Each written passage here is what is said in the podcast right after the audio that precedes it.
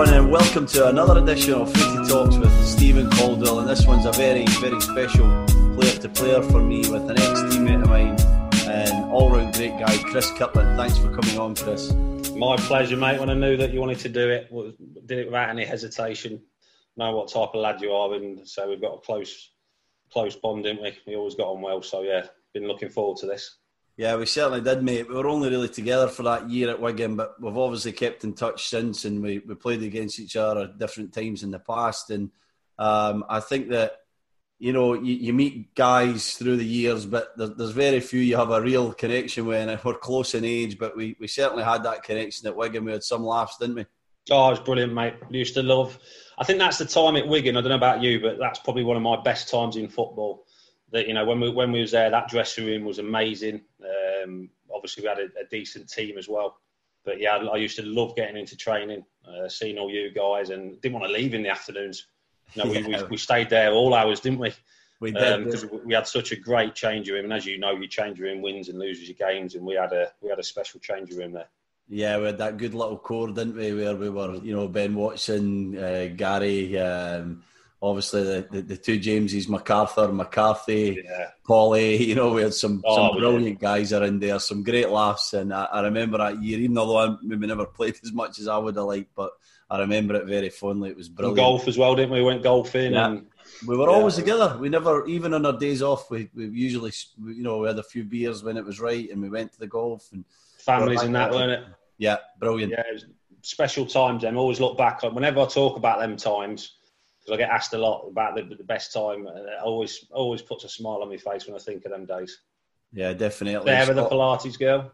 Yeah, yeah, brilliant. Absolutely. You know, we had good infrastructure at that club. It was a club who were thinking about going in the right direction and obviously. I don't know how she put up with all those lot. I don't know how she put up with all those lot.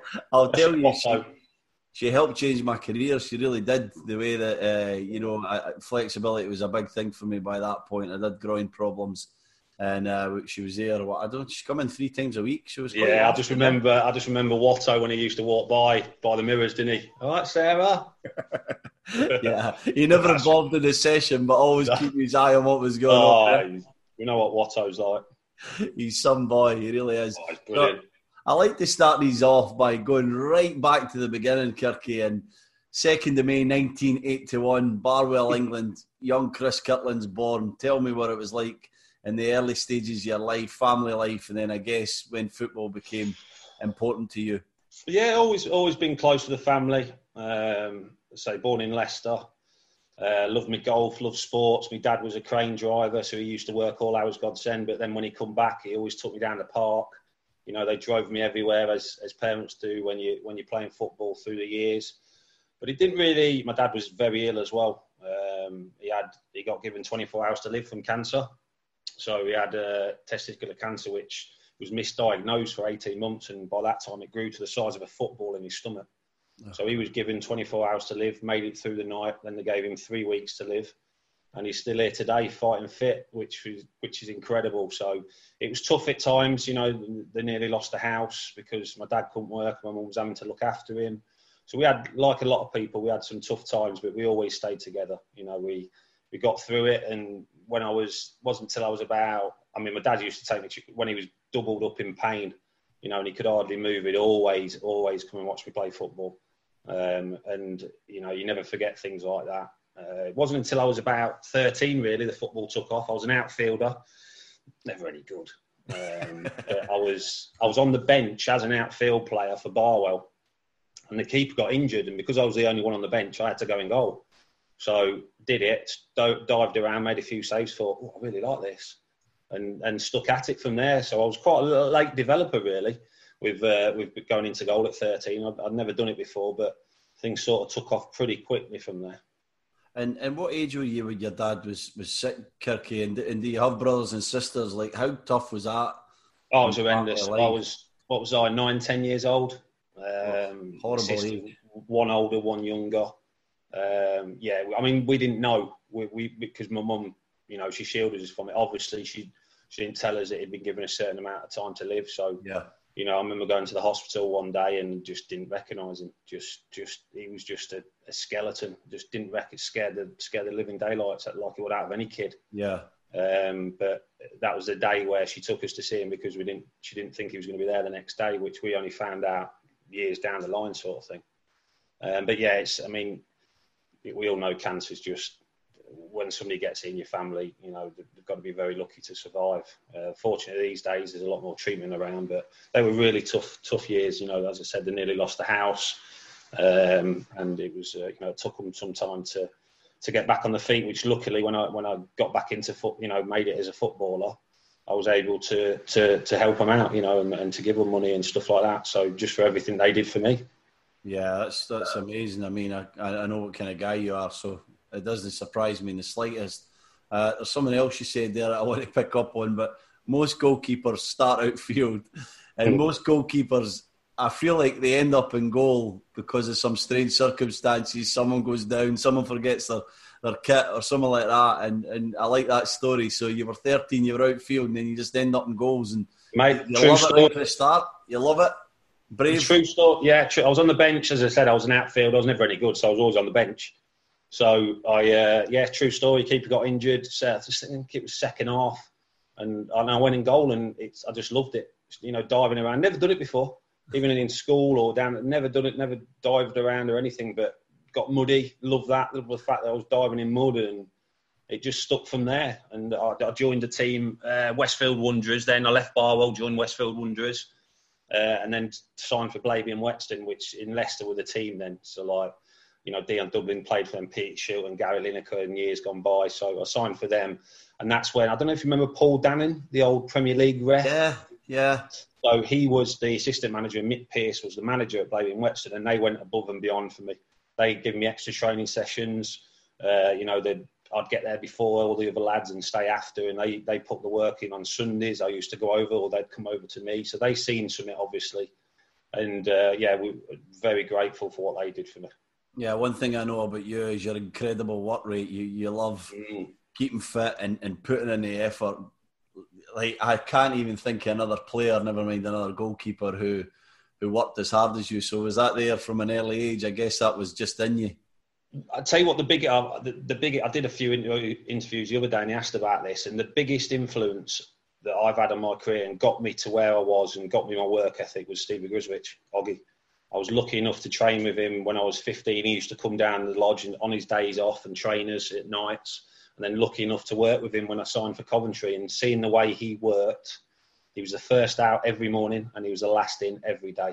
And then he'd be in the gym. You know, he enjoyed a pint and a fag after training, but he was just his work rate. But the, the respect he gave people as well the way he talked to people, the way that he, he could get his point across in the right way everything about him was just, I, I, thought oh, that's the way you have to be. It's the only way. I just seen how much respect he had off other players and what he gave them and his work, I say his work rate. I mean, right up until he was 40, when I was on the bench for his last game of the season against Sheffield Wednesday, when he retired, and the reception he got when he come off just just proved what a guy he was. And uh, you know, he's been at Coventry for years and years, and he's I think he does the radio now for games, but he's somebody I speak to all the time always there for advice. He would be one of the first I'd ring when I needed advice during my career. And he was actually the one when I signed for Liverpool because I love Coventry so much. And I've always supported Liverpool. So my first game was when I was seven. My dad took me up to Anfield, standing in the Kop in them days. So I've always supported Liverpool. But leaving Coventry was hard. And I was at the ground and Gordon come in and said, look, Liverpool have bid for you. What do you want to do? And I, I was petrified because I'd always, you know, I've always liked home comforts. Yeah. Thought of moving away from home. I was but Oggy was actually at the ground. And He says, "Look, Oggy's here. Do you want me to get him to come in?" And he come into the into the room and just calmed me down straight away. He's just one of them people that, you know, people that when they talk, you just listen and it just calms you down. And he just said, "Listen, we don't want you to go. Uh, you're a Liverpool fan. Go up there. It'll be the best thing you've ever done." And, uh, and and I did. And you know, he's just one of them people that when he talks, I, I could just listen to him all day and what a role model to have. And I, I think people underestimate the, the importance of the first role models. And I always speak about the Alan Shearers, Gary Speed, Warren Barton, Rob Lee, uh, Steve Harper, Shay Given, the, the mm. core guys that I had in that Newcastle squad then and I kind of attach myself to. But their role models are absolutely crucial, aren't they? At the, oh, massive. Massive. As I said, I was very lucky to have Oggy. I always said if I didn't, then it could have been very different you know, you, you, you could go down a different route. But I was I was so lucky to work with him and and to have the relationship that we did have. Because um, I had a few, I could have signed for a few teams when I was 16, but because I had that relationship with Oggy, I was only going to ever sign for Coventry, and very lucky to uh, to be able to see the way he worked. And yeah, I just I was obsessed with him. Still am. Yeah. you know, people have said that. People said we look like each other as well, which uh, I'm not too happy about that. But Brilliant. So, so he was the main reason that you went to Coventry. You mentioned you had other teams there, other options. You know, what what were the options? I, I guess you were one of the, the elite goalkeepers in England at that time, or no, was it more not really, mate. Yeah, not really. It was. Um, I mean, it was more when I was at Coventry. Yeah. There was teams coming in. I think Man U, Arsenal. There was there was a few teams uh, before, obviously Liverpool coming, but um, I just uh, I just loved everything about it. But I wasn't when I signed for Coventry at 16. There was a keeper from Newcastle, actually, Steve Watson. I don't know. Remember Steve Watson? Mm. He was a mm. goalkeeper. He was meant to be the next big thing. Right. He was meant to be huge. So he signed for a few quid when he was 16, and he was meant to be the next Coventry keeper for years and years. Uh, but his attitude wasn't right, uh, and and I just thought, you know what, I'm not going to have anyone beat me. So I trained harder. I worked harder, and quickly overtook him. Uh, really overtook him, but his his attitude, he admits it himself. He, he he missed home, which was tough. You know, he'd moved down from Newcastle, which was tough, but he didn't look after himself properly off the pitch either. Um, so I quickly quickly overtook took him, and I've always, but again, that was from the from knowing the way Oggy works. He always said you've got to work harder than anyone else. He said be respectful, um, you know, don't be nasty about it or anything like, that, but have that determination to be better than anyone else. And lucky enough, I've you know I managed to keep that throughout throughout my career. Yeah, I'm thinking now we Newcastle. I was at Newcastle, of course. We played against Coventry in the the Youth Cup semi final. You guys beat us. Were you playing in that game? No, because I was on first team duty. Right. So we had. I was on the bench for the first team. I think it was the same night. Uh, but yeah, I remember that game. Yeah, uh, the lads yeah. come back and uh, they took them for TGI's. So we all met all met back up at the at the um, at the Sky Blue Lodge, and we all went for TGI's in Coventry to celebrate yeah. that. But then we got yeah, then we got walloped nine 0 on aggregate off West Ham. So West Ham were pretty special with a certain Joe Cole playing in the midfield. Remember him Michael back Carrick, Michael Carrick is there. Yeah, Michael. Stephen Bywater in goal. Yeah, yeah, they were. They were. But I tell you what, that one of them at Highfield Road was three 0 but then down at Upton Park was the first real atmosphere I experienced. I mean, you know what Upton Park was like yeah. amazing. And they it was packed for that game against them in the second leg. It was packed out, but the atmosphere just made you, even though we got beat 6 0, you just thought, oh, I want some of this. I want some more of this. And uh, yes, that was one of the first atmospheres I ever played in front of that got me really, really pumped up. Yeah, so you, you eventually start to break into the Coventry first team. Mm. Is Oggy retired by this point? and are you in a fight with Hedman, or or is this? Yeah, so Oggy retired. Uh, Magnus Hedman was there. It was, it was the Sweden number one. Very yeah. good um, obviously, Jim Blyth, who was my goalie coach, you know Jim Blyth, weren't you? Yeah. I had a great relationship with him as well, very close. We lived by each other, used to come into training together and give each other lifts. So I, I, was lucky I had a good group around me. I mean, Magnus was was um, was brilliant as well. Even when I took his place, he was never, you know, I shared a room with him. He uh, always used to pay the room bill. He was a snorer, though. I had to leave in the end because his snoring was outrageous. He used to say to me, like when I was a youngster, this was before he was number one and I was on the bench, he used to say, "Well, just throw something at me during the night." I was thinking, I can't throw something at Magnus Hedman. like, he just said, "No, seriously, throw anything at me." I went, "No, I can't do that." So in the end, I had to ask to move rooms because he's, oh my god, it was like a rhino. Kept me awake all night. So, but he was he was brilliant with his. Even when I took his place, he was, um, you know, obviously he wasn't happy, but he, he always said, "Listen." I remember him coming to me actually when I when I played a few games. Said, "Listen, obviously I want to be playing, but if there's anything you ever need, any advice, come and talk to me, which I thought was was brilliant. And your your manager was was Gordon Strachan, a man I know pretty well. What a guy! What a oh. what a character! Eh? You know, tell us some of the, the stories with him. He could be quite cutting at times as well, but he's a great man. Could he? Could he? Oh my god! He's one of them that even though he was what four foot five, when he walked into a room, the whole room used to up. Yeah, you know, he just had that. I remember the the one of the best stories was um, George Boateng. Remember George Boateng? Yeah, I remember him. Good midfielder. So our youth team dressing room was directly below Gordon Strachan's office, and I mean directly below it. so George Boateng, it was when Aston Villa were coming in for him. So obviously Villa, local derby to, to, to Coventry. Yeah. George has gone up there and said to Gordon, I want to move to Aston Villa. I know they're interested in me. I want to go to Aston Villa. My word, you ought to have heard it. Gordon just absolutely tore. You're coming into my effing office. move to our local effing. Get there out my office. So you're, go, you're going to go out running now and I run you all day. And we, we, those youth team lads like that. Like shocked with what we were hearing, but like the, the walls were shaking and all. For a little man, that was one of the biggest things I, rem- I remember. But what a manager! He used to train with the lads. He used to again. You're talking about examples. He was one. He was brilliant to have around because of the way he was. Like you said, though, he could scare the living daylights out you as well. Uh, but seeing the way he trained, uh, the way he, he just loves the game, didn't he? He, he? he was obsessed with the game. But lucky to have him, and I owe him everything. Like I said, he he played me instead of Magnus. He started my career off, so always got good words to say about Gordon. And that must have been a brave decision, Magnus Hedman being the Swede number one. It shows you the kind of um, you know, sort of mental strength that Gordon had to make the right decision for the team, and, and putting you in was was that choice. Um, with, with Gordon, I mean, I don't want to underestimate how good a, a, coach he was, but it was more about man management. Am I right in saying that? More about getting the best out of his, the players that he had. Brilliant. You could go and see him. You could, um, you know, he, some of us went round his hat. He'd invite you around for dinner. If you if he thought you were struggling, he'd get you around. Man management for me is is vital uh, in, as manager. You know, I've worked under some good managers. He was one of the best. Steve Bruce was amazing as a man manager. Uh, Gerard Houllier was the same. Rafa Benitez is totally different. He, he, he was just football, football, football. You couldn't go and see him about anything else. He was totally obsessed with football. You all right? Sorry, she's just getting the dog. He was totally obsessed. He was totally obsessed with football, so he was different. But um, are you getting involved?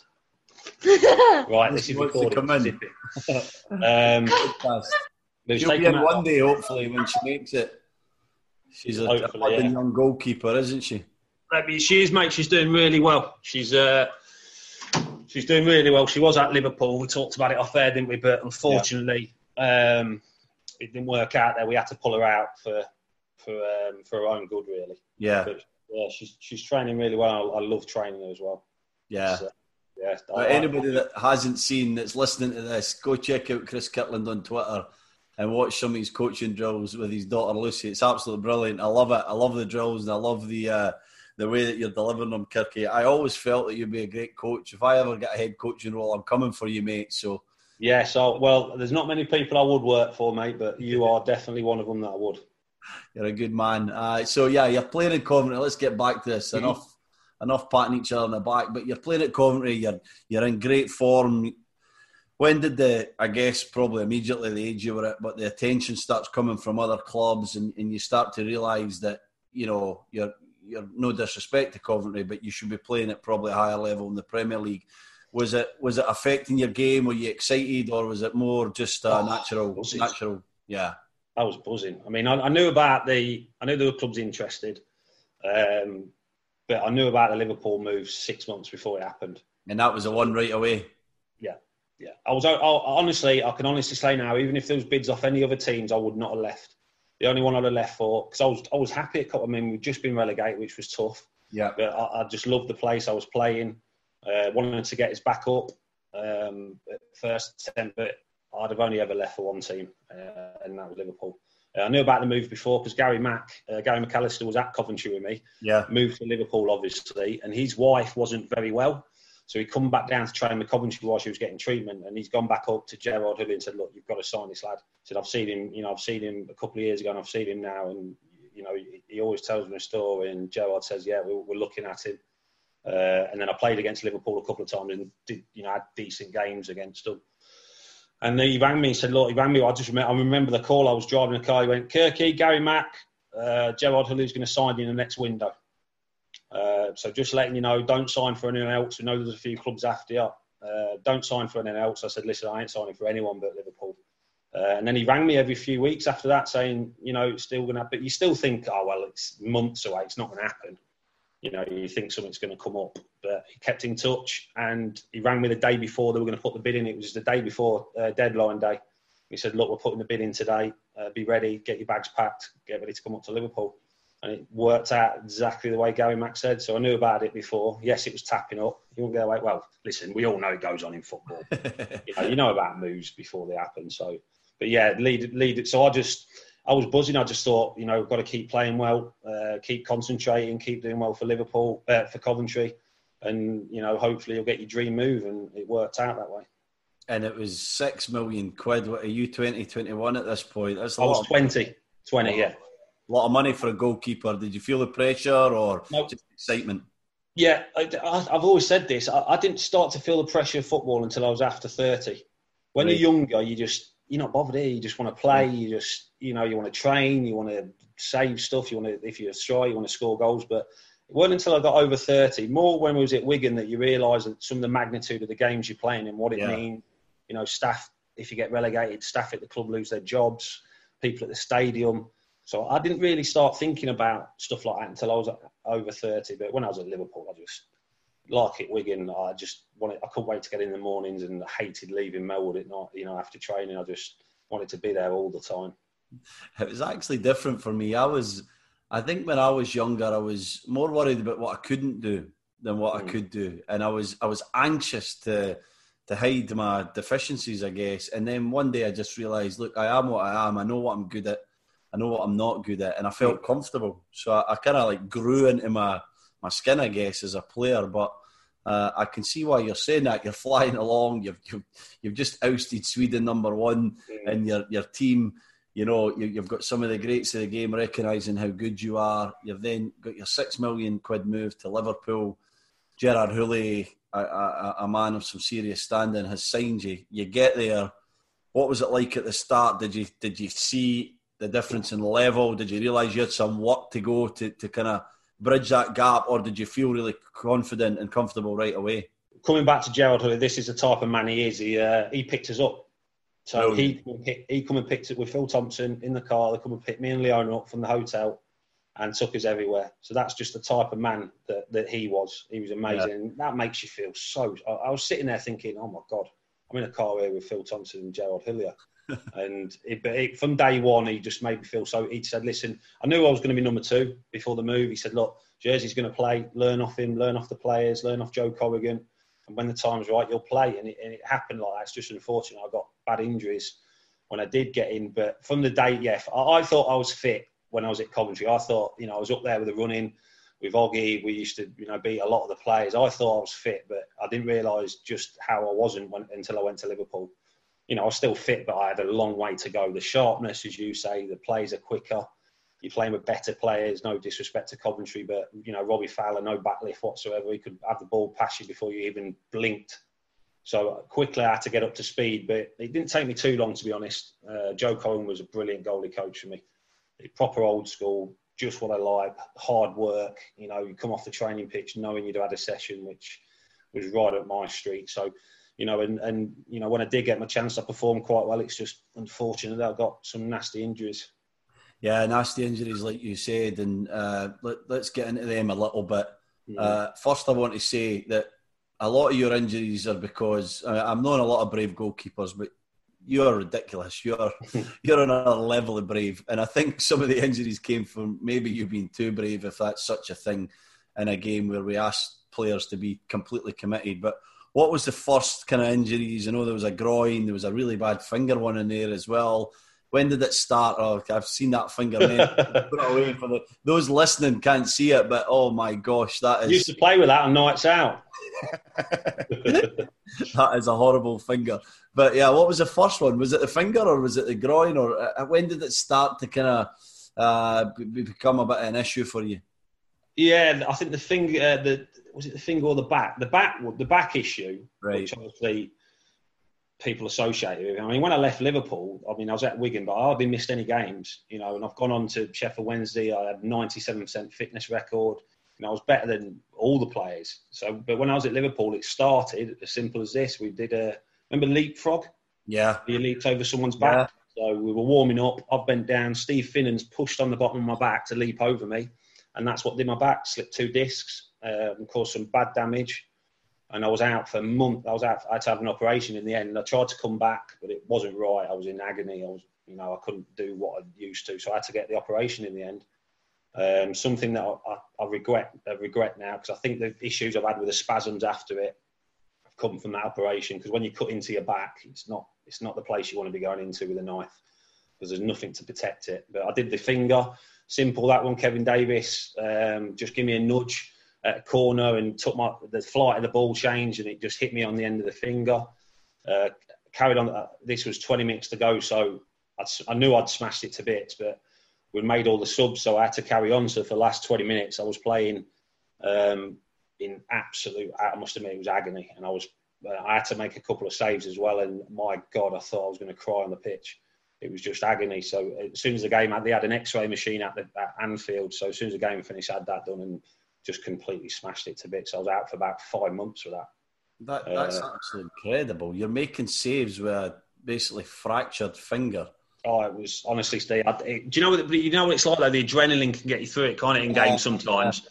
But as soon as the whistle went, I, I, I did. I, I, was in agony, absolute agony. Um, and then my cruciate, I did my cruciate down at Crystal Palace in the FA Cup. I've slid out. Dele Adebola's slid in at the same time, and we've just hit knee to knee. And he's a big boy, Dele. Yeah. And um, that smashed my cruciate. So I was out for eight months with that. Um, and then it was like you said, it was just coming back from that. I did my groin um, because when you've been out for so long, that happens. You get you can get other stuff happen. So my time in Liverpool was yeah frustrating, but I'd do it all again just for one game. Yeah, just to play one game for them, I would. I mean that as well. So, but they looked after Gerard Houllier was after that game against Crystal Palace. Um, obviously, the nerd done my knee, so I was on the plane going home. Sat, Gerard said, "Come and sit next to me." So he sat me at the front of the plane next to Gerard Houllier, and he said, "He said, uh, I'm going to get you a new contract tomorrow." I said, "I've only got four years left." He went, "I don't care. I'm going to get a new six-year one." He said, "We look after players here," and uh, they did the same with Jamie Carragher when he broke his leg, and that's just the club Liverpool are. And uh, I knew I was, they always looked after us. You know, went above and beyond, but that's one of the frustrating things. I think if I'd have stayed fit and not got them knocks, then I always wonder how far I could have gone. Yeah, good to go on with Liverpool, and, and of course you got the one England cap, full England cap, but there was more of them in the offing as well, wasn't there? If if you could have just stayed fit at Liverpool, probably. Yeah, I think so. But um, I mean, there was a lot of good goalkeepers around still when I, you yeah. know, in them days as well. But yeah, I, I should have had more caps and I should have had more appearances for Liverpool. But unfortunately, sometimes the gods don't favour you, and you know I got some nasty knocks, which not they do knock stuffing at you as well. You never once you have a serious injury, you'll know you're never quite the same again. You know, you, you, your body's never quite the same again, and I certainly felt some of them going forward, definitely. Yeah, you're compensating all the time, aren't you? And especially you're talking about big ones like knees and and, and oh, yeah. I, had, bad grad, I, I tore adductors and stuff, and you're always compensating in the, the pelvic area to try and make it work. But these injuries are so innocuous, you know. Mm. Talk about you playing leapfrog as a warm up and training that we've done that a thousand times, and I've never seen a guy get injured. And you know, you get a little nudge at a corner and it, it shatters your finger, like it's so innocuous, a knee to knee collision. It, it, you must have felt at times that somebody had it out for you. Your oh, it was tough. It was tough. Another one was in training. Harry Kewell. Um, the whistle had stopped. It was during a game. We were doing a practice game. The whistle had stopped, and he was about three yards away from me. He's absolutely smashed this ball, and I've just stuck my wrist out and saved it, but it bent my, snapped my wrist in two. So it was just, it was just stuff like that. It was, um, yeah, very, very frustrating. Was everyone kept saying I was injury prone. It, it wasn't as though I was getting the same injury. My hamstring was going all the time, and it was just freak accidents um, and not being able to do what you what you want to do. Obviously, people know about you, and, and, you know there's all the talk about England and stuff like that. But that was really, really frustrating not being able to to really kick on at Liverpool. So when when you decide that you're going to go and try and kickstart your career somewhere else, it, it's a loan spell, I think, at Wigan, and it eventually a permanent move. How did that feel? You know, you just want to get back out there in the field and, and, and try and play a succession of games at that moment, I guess. Yeah, well, at Liverpool, things when when uh, Joe le- Joe Corrigan left, Rafa yeah. Benitez coming up, and he brought a Spanish goalie coaching, and it just wasn't for me. Just the, the, the tempo, you just I wasn't working. It was like I wanted to do more work, and I just felt. Mis- I remember one session, Rafa Rafa took me for a session once, and uh, he said, "Right, stand five yards away from me." So Rafa was there. I was five yards away from him, and he started throwing the ball to me. And I caught the first one. And went, no, no, no. I just want you to push, punch it back to me. Like, and he literally had me jabbing the ball back. then he would put some. I was thinking, what is this about? And then he put some crosses in, and I come and took the first one. I always prided myself on coming taking crosses. So I come and took the first one about 10 foot in the air. He went, no, no, no, no, no, I don't want you catching the ball anymore. I want you to punch everything that comes your way. And from that moment, I just thought, this is not going to end well. And uh, I knew I had to leave. He come to me, well, he told me, he said, uh, I don't want an English goalkeeper. Uh, in Pepe Reina, which which weren't a bad shout, to be honest. Yeah. He was amazing for them. But I actually went to West Brom, so I went to, on loan to West Brom for a year. Right. And uh, Joe Corrigan was the goalie coach there, so I thought I know what the training's going to be like. Uh, so I went there with Brian Robson, played the first ten games. You know, got my form back. Uh, you know, people were talking about me again, and then it was at Bolton. Uh, cross come in, and Kevin Davies again is coming. Hit, he's coming hit me in the side, the side of my ribs, and just the, the lower lower part of your ribs, and my God, something's gone there. Like I carried on, got to half time, knew something was wrong, went toilet, and just blood come out. I was just weeing blood, and I didn't say anything because I thought, you know, because I'm not play the full game. Yeah, I didn't say anything because I thought I've, I've, got to get my career back on track here. I'm at West Brom, you know, I'm on loan. I've got to, I've got to play. So I, I should have played. I mean, I played the second half and I was in agony. got back on the bus, got home, threw up everywhere, coughed up blood, weed blood, and I rang the doctor the morning after. The owner said, the owner said to me, you, have got to call the doctor. You've done something bad here." So I doctor up and he said, "What are you doing?" Yourself down to the hospital. I'll meet you down at the hospital. So I drove down there, to scan, and I'd looked my kidney, which basically means, you know, split my kidney uh, with with the impact, and I was bleeding internally from inside. So I was out for a long time with that, and uh, that sort of put an end to my to my West Brom career really. Um, so I was out for a long, long time with that. It was a serious one. And then when I left, uh, then that summer after Rafa said, oh, I want to have an English goalkeeper. You can go, you, you, know, find yourself another club. I I have four years left of my deal. So he said, you're not going to play here. You're not, you're not going to be involved at all. You need to go. So I knew I needed to. And uh, Paul Jewell rang up at Wigan and said, look, come here. It was 15 minutes away from my house. Uh, Gary Walsh was the goalie coach. I knew about him, knew what a great lad he was went to Wigan, and everything just clicked from the first moment. And that was the best from 2006 to 2010. That's the best I've ever played. And you know, when yourself were there, the dressing room we had, the lads we had, it was just everything was just perfect. And uh, really enjoyed that. The last two years, obviously, Roberto come in, bought a Spanish goalie coaching, and as soon as that, as soon as he come in the first day, I was like, I just know the way this is going to end. And uh, unfortunately, I had to leave in in 2012.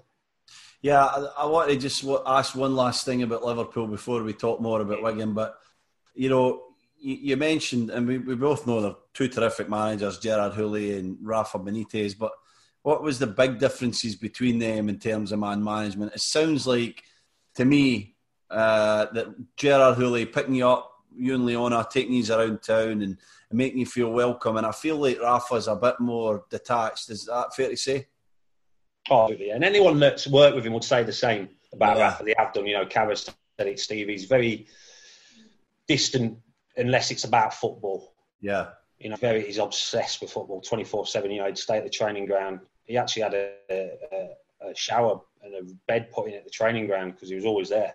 You know, he'd watch four or five games after training and he was obsessed. And yeah, you didn't feel as though you could go to him and ask him about stuff outside football uh, very successful. But it was very much Rafa's way. It was Rafa's way or no way. You know, it was you had to do what he says, and if you didn't, then you'd be, you know, you wouldn't place in that. Uh, Gerard Houllier was totally the opposite. He was, he was a brilliant man, brilliant man. I mean, I was there that I was on the bench that day where he had the heart attack, and it affected everyone because he was such a gentleman it was that day was extremely hard. I mean, he come back too soon. He admits himself because he loved football and he loves. He come back too soon. He was still frail and when he come back, and he admits now that he come back far too soon. he was yeah, it was, it was like chalk and cheese with Rafa and uh, and Gerard, definitely. So that day when, when Gerard had the uh, the heart attack, you're sitting there right behind him, and did he did he go down to the ground, or was it more just a kind of moment? Like what was it? It was at half time, so he didn't come back. Went in at half time, and you could you could tell there was something wrong. He was he was sat down, and he was doing his speech, and Tomo did his speech, and Sammy Lee said some stuff, and you just knew you didn't. You, you just thought, you know, you knew something weren't quite right, but you never thought that was it. You yeah. never thought that it was. So we've gone out for the second half, and he didn't come back out, and and that's when he's. I think when he's back out, he's collapsed, and the doctor, Doc Waller, Mark Waller, who. Uh, he, um, without him, he knew exactly what needed to do. I think he needed something putting into his heart, something, or one of the one of the valves, and Doc Waller did that, and which saved his life. And then obviously the hospital, and we we knew something was wrong because he weren't there, but we didn't know the extent until after the game when Tomo told us. Scary times and uh, oh. big moment, I guess, in, in all your lives, but certainly his. Yeah. And he came back too quickly, like you said. And yeah. and did he, did he have another relapse after that? I can't quite remember. I think, but... yeah, he, he, had to take it extremely easy. He come back yeah. and he was he lost a lot of weight. He was gaunt. But Tomo and Sammy Lee were doing a lot of the work because he wasn't ready. He wasn't ready to come back, but he was that desperate to see the lads again and get his back. I don't think we are on the best run either, so he, he come back. But I think he had to have another few weeks off. Yeah. So, so Wigan was was brilliant at the start. Mm. Paul Jewell was was the boss then, and things were going really yeah. well. And and then Roberto comes in, brings in a different goalie coach. And did you feel right away that maybe I don't know if it was a trust thing. I, I, think more about the fact that maybe they were they were concerned about the injuries or felt like they wanted to go in a different direction. Was there a lack of connection there between you? Yeah, and I mean, it was, you know, you remember Iñaki, you were there with yeah. Iñaki. Yeah, I know Iñaki. Lovely bloke, lovely yeah. bloke. No, nothing wrong with it. You know, got no qualms about that. But just the training just wasn't for me. I didn't feel as sharp. My form yeah. dipped, um, and you know, I'd worked a certain way. I come back to that with Oggy. That's the way I'd always worked from day one. Hard work, um, sharp. You know, lots of ups and downs, lots of volleys, and it was just it just wasn't that. And I knew what after being at Liverpool, I knew what was going to happen. I knew my form would go. I knew I wouldn't be as sharp, and lost my place pretty quickly to to Ali. Um, you know, I knew I was the better keeper. Um, I've always had that self belief, but I just wasn't performing because I wasn't getting the training I needed to. And the two years were tough there. I mean, if it wasn't for the lads in the dressing room, then it'd have been a lot harder. But you know that that kept me going. Um, Roberto, you know, said to me that I'd always be at Wigan as long as I wanted to be. You know, you mean a lot to this club, and, and we'll always, you know, you'll always be here as long as you want to be here. But we know in football sometimes that doesn't work out that way. And he told me that I could go, and he didn't want, uh, which was hard, really hard and that's when my problem started. When I went to Sheffield Wednesday, my routine changed completely. I was having to travel. I was missing stuff at home. My problems started with mental health, and yeah, it was a bad, bad few years. Yeah, uh, so they the bad few years came about when when you started getting in the car and you're driving all the way to Sheffield, and you know, was it an accumulation of the maybe the injuries at Liverpool and then the, the, the troubles at Wigan and the, the lack of playing. Was it was it building up, Kirky, or did you feel like it just really came then? Yeah, it did. I, I, it was so when I was at Liverpool five years and six years, I lived 15 minutes away from both. I had a routine. I'd train. I'd Lucy up. I could drop off at school. You know, I was always there for if there's any shows or whatever. Um, but then it just flipped on its head completely when I travelled Sheffield Wednesday. I had to leave at like quarter past five in the morning to beat the Manchester traffic. I was getting into training at like seven o'clock. There was no one there. You know, I was on my own. The winter months were hard, travelling across the, the tops in the winter months was been dark. And it just started eating away at me. I was worried about getting home. Uh, the, the journey to was tough at the best of times over Woodhead and Snakes Pass. Um, the road would get used quite a bit when during bad weather. So I'd have to find a different route, which would take me longer. Getting home some nights, you know, six, seven o'clock, thinking I've got to be up at five o'clock here the next morning again. It was just it was something that I wasn't used to for 11 years. Like I said, the routine I had was, in, you know, we'd play golf on Sundays, and I couldn't do that then with when I was chef because I was knackered. I was training literally, and I was knackered, and it affected me personally. And I just started shutting myself away a bit. I'd get home, shut the gate, shut the door, turn my phone off, didn't want to talk to anyone. And it just slowly crept in over the three years I was there. And I thought leaving, I mean, if it wasn't for such a great club and Andy Rhodes was my goalie coach and, and the fans, if it wasn't for such a great club, I'd have left long before. Um, but that kept me going. I was going to sign again. I was in my training gear. I was first day back pre-season, pen in my hand in the gaffer's office to sign a new contract in 2015, and just broke down. I said, "Look, I'm, I'm struggling. I need to be a bit nearer to home." And I thought getting closer to home would reverse the cycle, but it didn't. By then, I was I was too far gone, and um, I signed for Preston. But you know, I enjoyed it there. The light wig in the dressing room was brilliant there. Um, left, got offered, got promised a new deal at Preston. These things add up as well. These things affect you. Yeah. Same thing that happened at Wigan. I mean, I was going to go back to Wigan as well um, when Gaz was manager. Yeah. And I turned down clubs to, to. I said, look, Gaz, don't you know, don't mess me around. I've got other clubs here. Uh, I've got deals on the table. Do you want me? He says, yeah. We, you know, we're going to sign you. So, but, but, for two days, basically, I sat in the canteen while they were doing. They did the worst medical ever. I mean, I, my fitness record at Sheffield Wednesday was like ninety-seven percent. Never missed anything. I was right. training with all the travelling. Then they pulled the plug at Wigan, which affected me big time. Um, I've not really spoke to Gaz about it. I don't. I don't think he knows just exactly how much that affected us.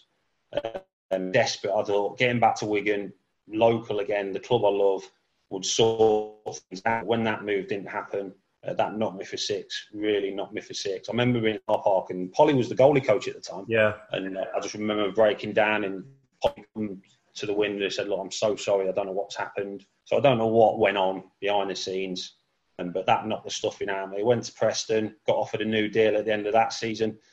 Went in on to sign it. Uh, got told that I was. They thought I was too old to get somebody younger in.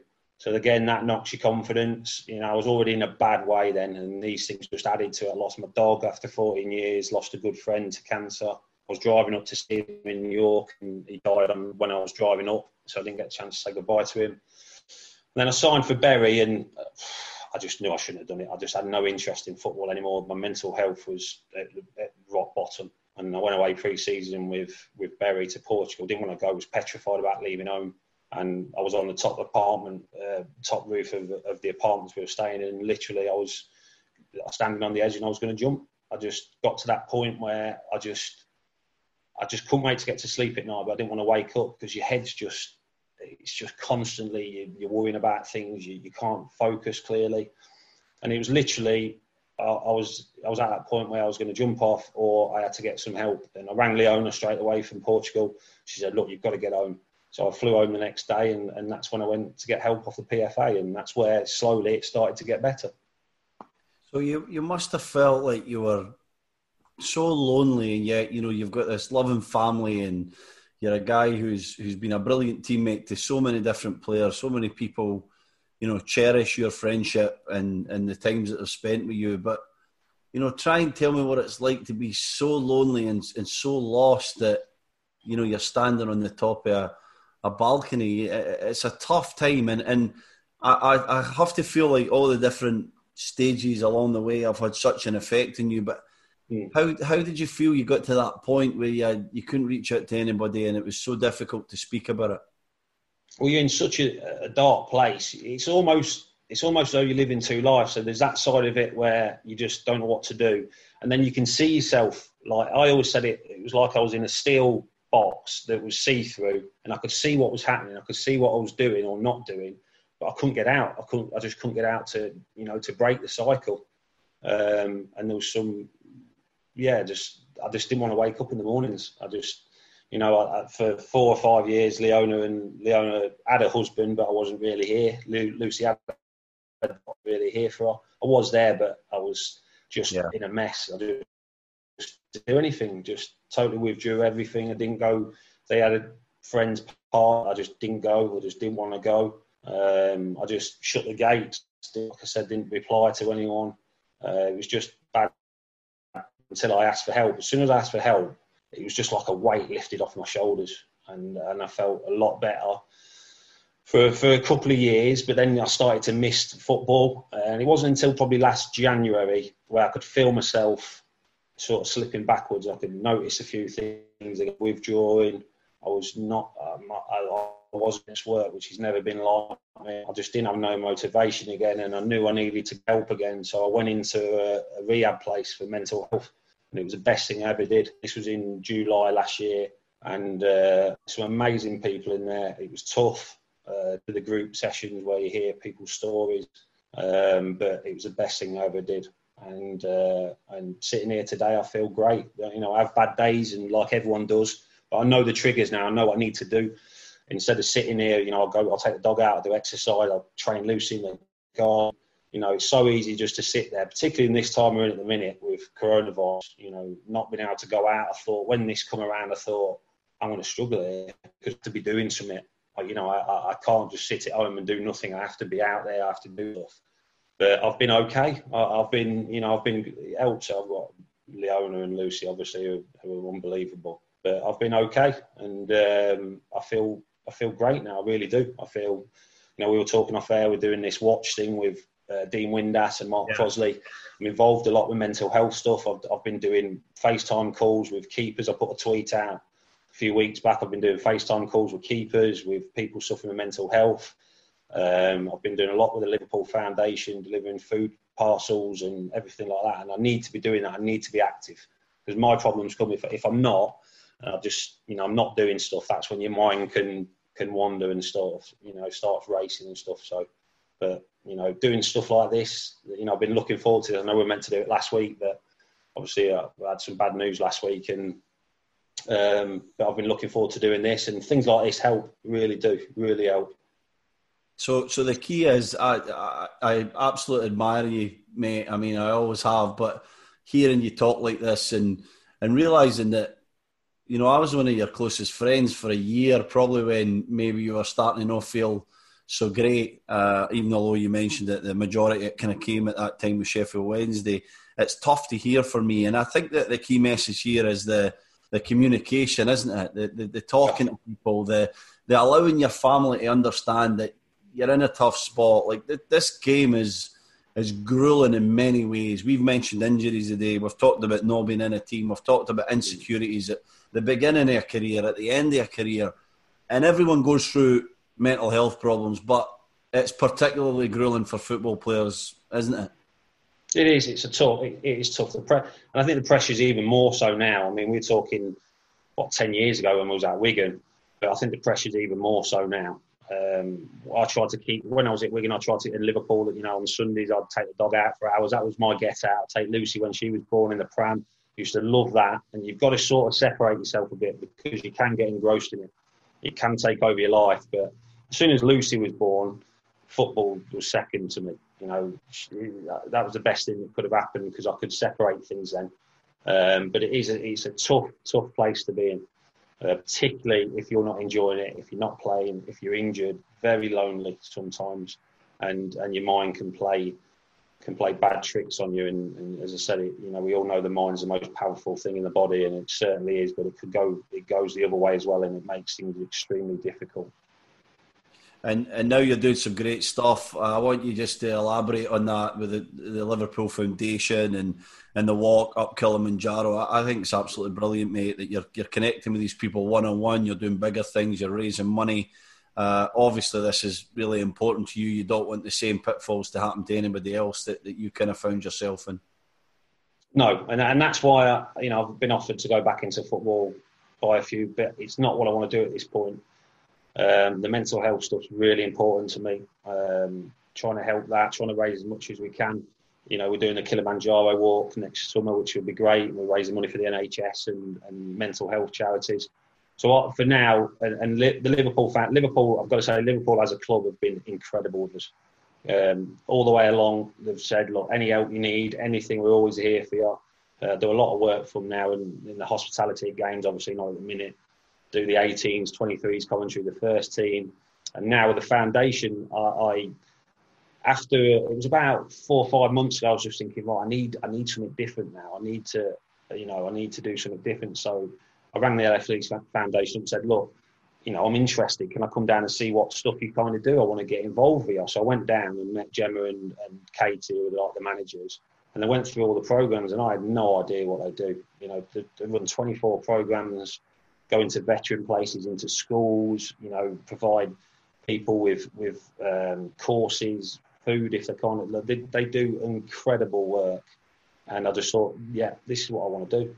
I want to be involved in all this. So um, it's been ongoing. I've got, you know, you have to get all your checks done, all the all the paperwork and everything like. And it's getting announced this Friday now, so it's not announced yet. It's getting announced on Friday that I've joined them, and I'll be doing as much as I can. I was going into prison. There's a prison in Liverpool. Me and another lad from the foundation were going there and doing a coaching course for inmates in there, which was an experience. Um, but obviously, we had to stop when the coronavirus started, so we're looking to start that back up as soon as we can. But there's so much amazing stuff they do. The kick sessions down at, um, down in Liverpool, you know, underprivileged kids that uh, got tough lives. They they can come down and train for free. Um, they get free food. It's just yeah, I can't wait to get started. I've been doing stuff during this lockdown, like I've been doing food deliveries to to the elderly and vulnerable, and just having a chat with them. You know, when you open the door, you obviously can't go in, but a lot of them are just so chatty. But it, it makes my day as well chatting to them it's like you know just just asking how the day is, and they said, "Oh, what are you doing here?" Some of them are shocked when they knock on the door, like and they're like, ah, "What are you doing here?" and and uh, but just having a chat with them is great. I went down Crosby Beach yesterday. There's a chap that's suffering with mental health. I've been in contact with, and his family's back over in Spain, but he's stuck here, so he's in a flat on his own, doesn't know anyone. Got talking to him. He's, he's one of the nicest blokes I've spoke to, and I went and met him yesterday for a walk along Crosby Beach. Obviously, kept our distance, but doing stuff like that, people don't realise that. Yes, I know it's helping them, but it's helping me hugely as well.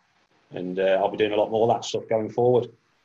Yeah, great for you, big man. I think it's uh, it's very very brave of you to talk about this. I think it's also amazing that you're sharing your story and and you want to to be there for other people as well. Mm. Honestly, it's been it's been a, a, very honest and open chat. This I think a lot of people are going to get a lot from this. You know, different players and different coaches come on here and, and chat with me. And yeah, we've talked about football and football is important, but your mental health and life is really everything. You cannot move on and enjoy any part of life unless you've got that. And and sometimes it is just sharing a story, isn't it? It's just someone understanding that you're there, you're there to speak to them. So so credit to you, big man, for being out there. Ah, listen, mate. They say like they say they say one in four people suffer. It's not. It's more like three in four. Right. At some point, you know, and, and particularly now as well. I think it's only really in the last 18 months that people have started to open up and talk about it. You, you, know, you turn the TV on most days now, and radio stations, and they're all promoting mental health, which is amazing. And we, and it's what we need uh, particularly during this time as well. It's going to be testing times for people that are going to be losing their jobs and, and all sorts of what's going on. So, yeah, the more that people can get it out there and, and you know try and help people with mental health, the better. Yeah, maybe the last one I want to finish on here is we are in unprecedented times and we've mm. talked about the strains and pressures on, on, on everyone, but definitely on football players. And what do you, what kind of effect do you think this is going to have on football players? I'm not just talking about these Premier League guys who Bundesliga, La Liga will probably get back to some form of football, but but some of the lower league guys as well who will lose their jobs and clubs will go under probably. This is going to have a, a humongous effect on people, isn't it? Oh mate, it's it's when you think about it, it's I mean, look what happened to Bury last year. This was before this happened. You know, lads yeah. lost their jobs. Lads have got mortgages to play uh, to pay, particularly in the lower leagues. You know, League One, League Two every penny they earn goes on their family, goes on their mortgages, goes on everything like that. So it is worrying times. This is where the PFA have got to do more, and this is where the money needs filtering down from the Premier League. It needs to be filtered down more. It is, else, we're not going to have lower league football. You know, and, and players are going to lose jobs. People at stadiums, you know, this affects so many people. So the money's got to come down more from the Premier League, from the top. There's enough money in the game at the top, more than enough money um, to support these. Whether whether a Premier League team then supports another team and sponsors them, or you know supports a couple of teams where players can go on loan, or if they've got younger players. So something needs to change because if one thing good that's going to come out of this horrendous situation we're in, hopefully people are going to be kinder to people and do more to help people because if we don't, then the world's going to be in a mess, you know, an even worse place than it is at the minute. Yeah, well, they're lucky that they've got a guy in you who's is open and willing and, and there for them who can share a, a remarkable story playing at the highest level, but of course going through some tough times. So credit to you, big man. No. Thanks again for coming on. It's been an absolute pleasure to to have you on this podcast, and uh, look forward to to keep seeing you and seeing yes. you, in the future, mate. Yeah, brilliant, mate. I listen. To anything you need, just give me a shout. And so I'm always on the phone. Always on the phone if you ever need a chat about anything. Thanks, big man. Take care. Top man. Top man.